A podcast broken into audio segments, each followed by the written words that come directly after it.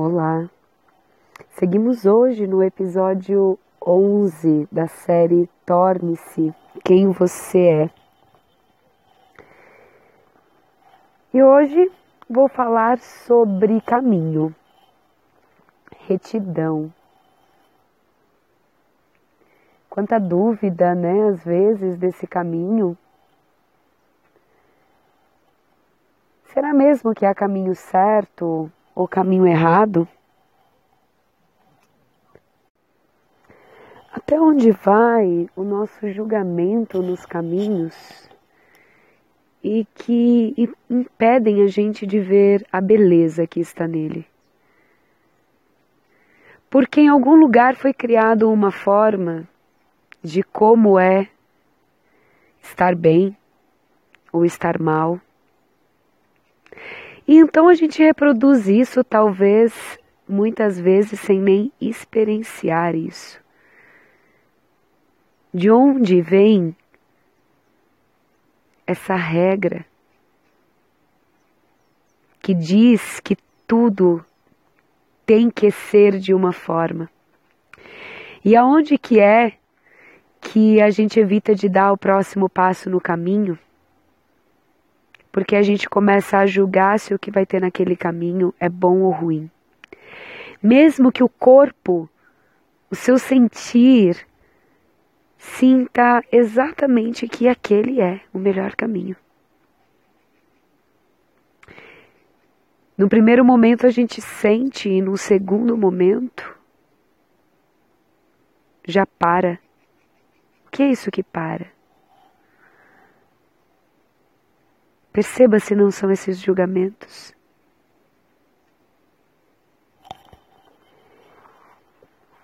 Seguimos aqui no livro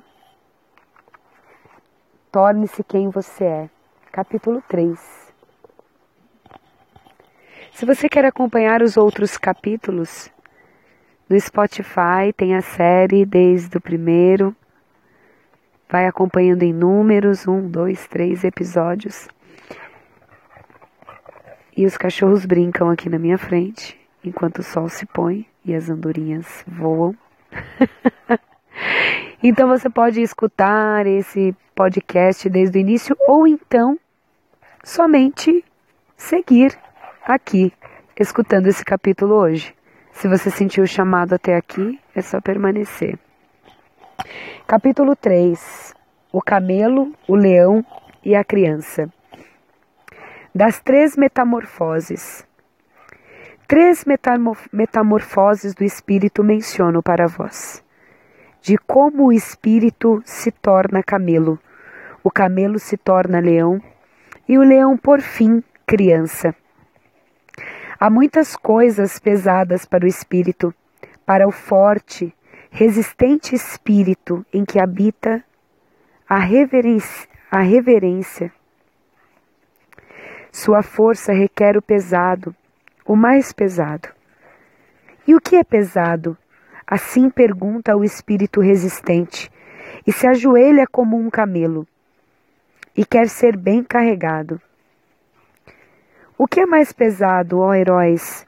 Pergunta o espírito resistente para que eu tome sobre mim e me alegre de minha força. Não é isso. Rebaixar-se a fim de machucar sua altivez, fazer brilhar sua tolice para zombar de sua sabedoria? Ou é isso? Deixar nossa causa quando ela festeja seu triunfo? Subir altos montes a fim de tentar o tentador? Ou é isso? Amar aqueles que nos desprezam e estender a mão ao fantasma quando ele quer nos fazer sentir medo. Todas essas coisas mais que pesadas o espírito resistente toma sobre si, semelhante ao camelo que ruma carregado para o deserto. Assim, ruma ele para seu deserto. Mas no mais solitário deserto acontece alguma metamorfose. O espírito se torna leão quer capturar a liberdade e ser senhor em seu próprio deserto. Ali procura o seu derradeiro senhor. Quer se tornar seu inimigo e derradeiro Deus. Quer lutar e vencer o grande dragão. Qual é o grande dragão que o espírito não deseja chamar de Senhor e Deus? Tu deves, chama-se o grande dragão. Mas o espírito do leão diz: Eu quero. Tu deves, está no seu caminho, reluzindo em ouro, um animal de escamas, e em cada escama brilha um dourado. Tu deves. Valores milenares brilham nessas escamas, e assim fala o mais poderoso dos dragões. Todo o valor das coisas brilha em mim. Tu deves. Todo o valor já foi criado, e todo o valor criado sou eu. Em verdade, não deve mais haver. Eu quero. Assim fala o dragão. Meus irmãos, para que é necessário o leão no espírito? Porque não basta o animal de carga que renuncia e é reverente? Criar novos valores. Tampouco o leão pode fazer isso, mas criar a liberdade para a nova criação. Isso está no poder do leão. Criar liberdade para si e um sagrado. Não, também ante o dever. Para isso, meus irmãos, é necessário o leão. Adquirir o direito a novos valores, eis a mais terrível aquisição para um espírito resistente e reverente. Em verdade, é para ele uma rapina e coisa de um animal de rapina. Ele amou outrora, como o que lhe era mais sagrado, o tu deves. Agora tem de achar delírio e arbítrio até mesmo no mais sagrado, de modo a capturar a liberdade em relação ao seu amor. É necessário o leão para essa captura. Mas dizei-me, dizei-me, irmãos, que pode fazer a criança que nem o leão pode fazer? Por que o leão, por que o leão repasse ainda tem de se tornar criança?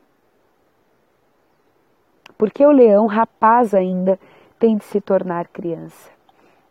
Inocência é a criança, o esquecimento, um novo começo, um jogo, uma roda a girar por si mesma, um primeiro movimento, um sagrado dizer sim.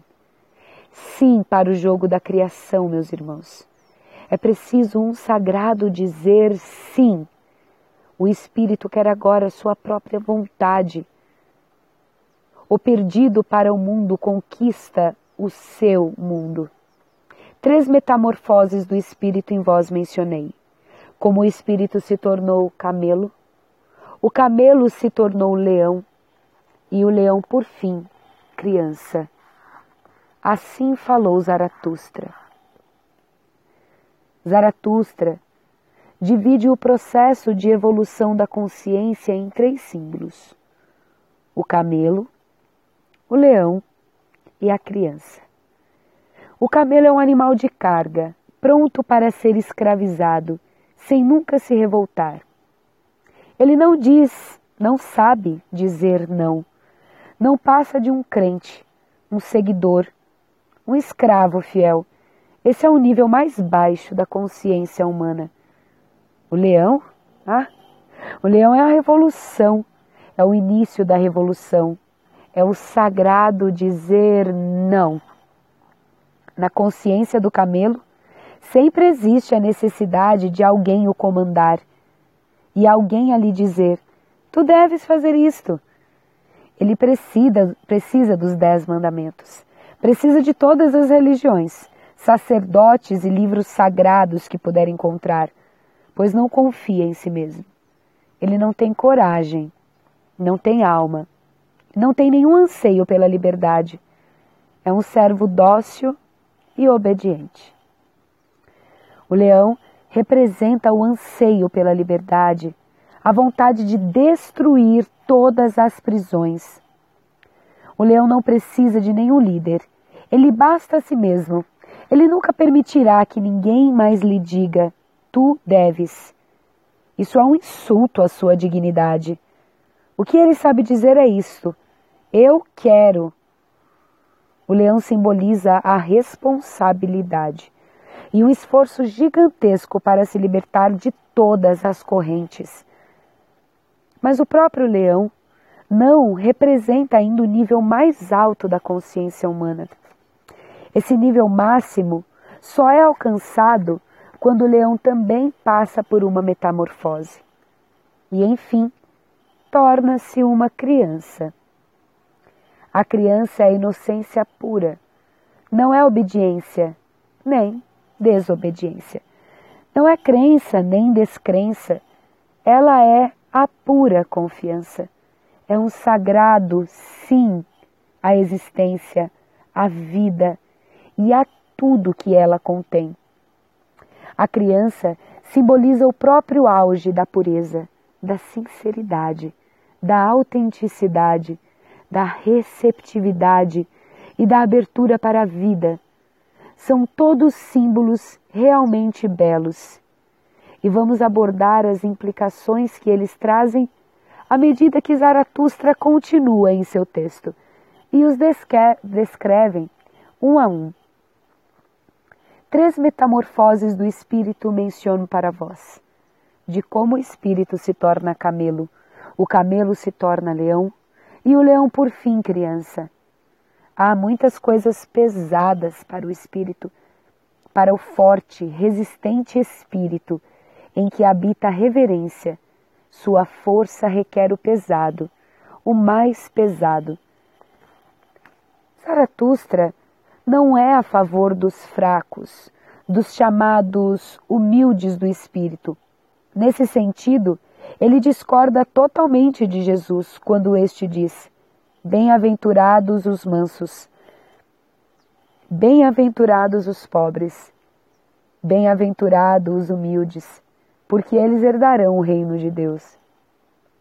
Pelo contrário, Zaratustra é inteira e completamente a favor de um espírito forte. Ele é contra o ego, sim, mas não contra o orgulho e a dignidade. O orgulho e a dignidade são a nobreza do homem. O ego não passa de uma entidade falsa. Nunca se deve pensar neles como sinônimos. Na verdade, o ego, o, o ego é algo que nos priva de nossa dignidade, que nos priva de nosso orgulho. Pois o ego é dependente dos outros. Ele está sempre preocupado com a opinião das outras pessoas, com o que elas podem a vir dizer. O ego é muito frágil. De uma hora para outra, a opinião das pessoas pode mudar e o ego simplesmente vai desaparecer no ar.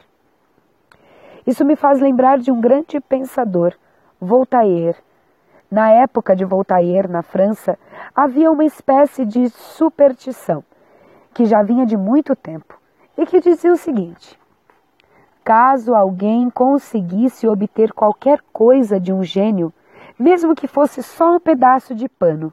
Isso ajudaria essa pessoa a descobrir os seus próprios talentos ou até faria dela um próprio gênio.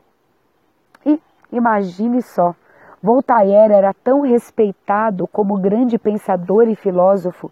Ele era tão idolatrado que precisava de proteção policial até para suas caminhadas matinais. Uma simples ida à estação de trem exigia todo um aparato de proteção policial. Tudo isso porque onde quer que ele fosse, as pessoas se amontoavam à sua volta e começavam a rasgar a sua roupa. Houve ocasião em que ele chegou praticamente nu à sua casa, com arranhões por todo o corpo, pingando sangue. Isso, claro, fez com que ele ficasse bastante incomodado com o fato de ser famoso e de ter um nome tão célebre. Voltaire escreveu em seu diário: Costumava achar que ser famoso era algo formidável.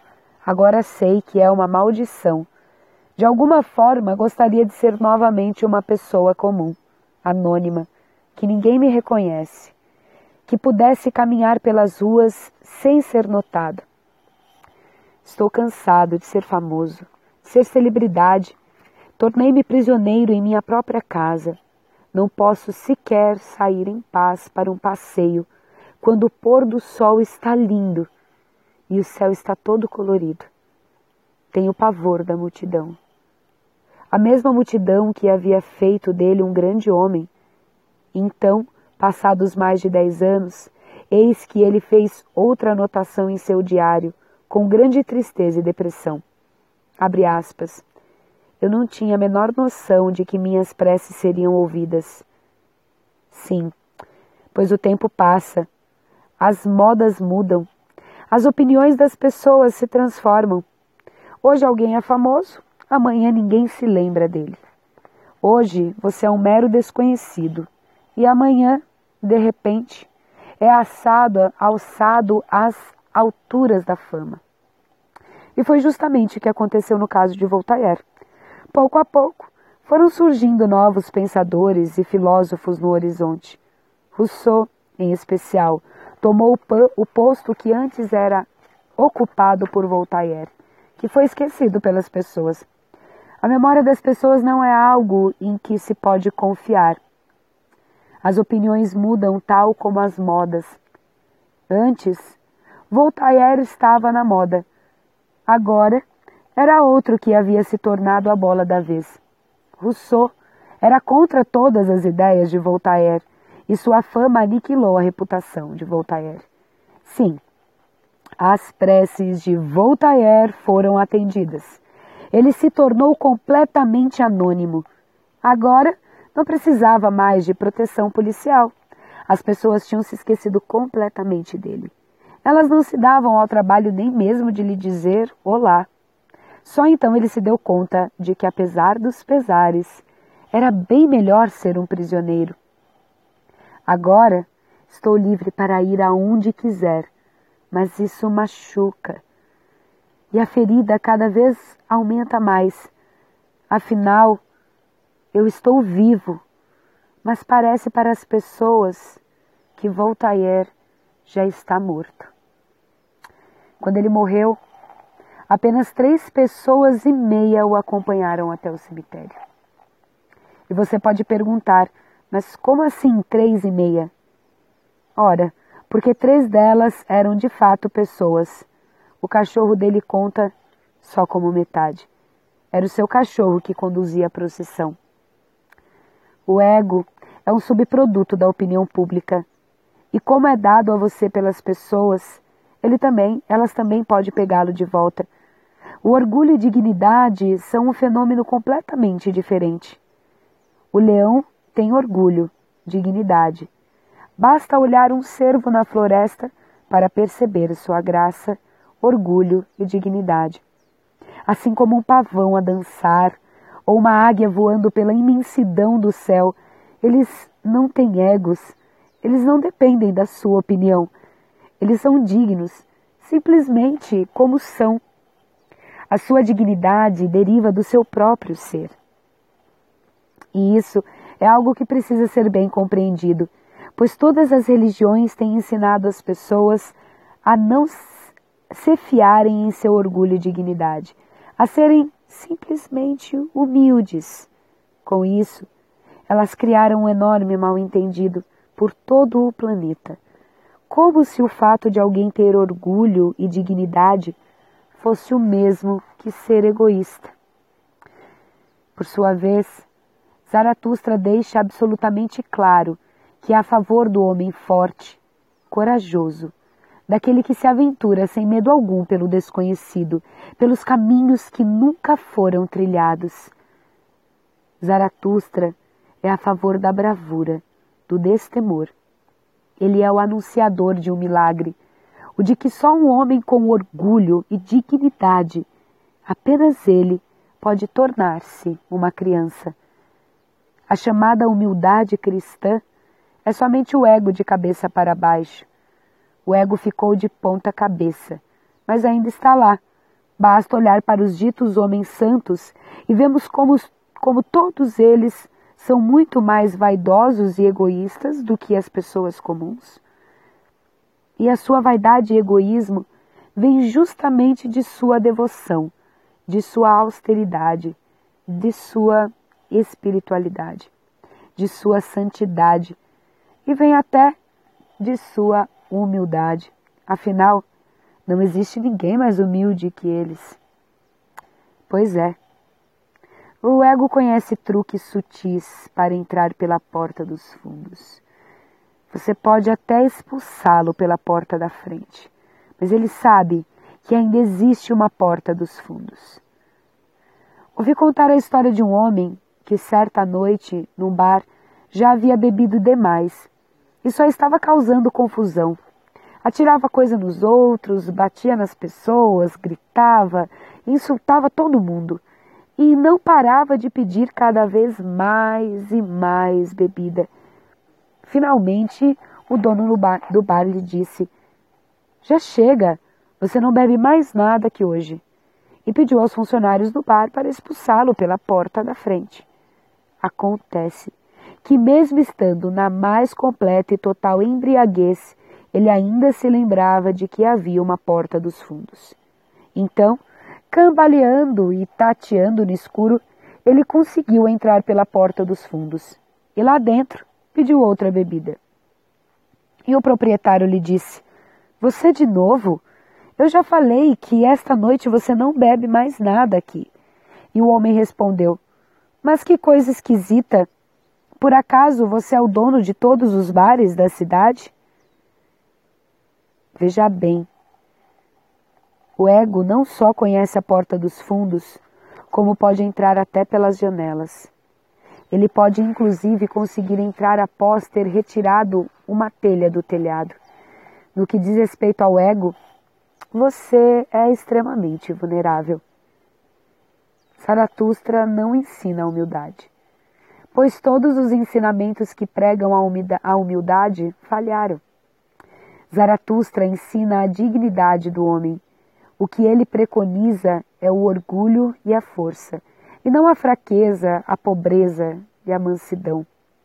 Essas coisas apenas ajudaram a manter a humanidade no estágio de camelo. Zaratustra quer que você passe por uma profunda metamorfose. O camelo precisa se transformar em leão. Sim, os símbolos escolhidos por Zaratustra são belíssimos e imensamente significativos.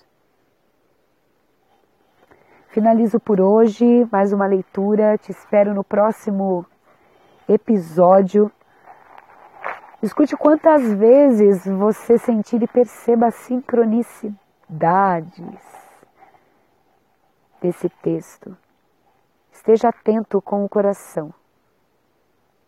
Respire profundamente. Esteja atento. Até a próxima. Bons caminhos. Em Lakesh. Eu sou um outro você. Ah, estou amando Stoker. Amando.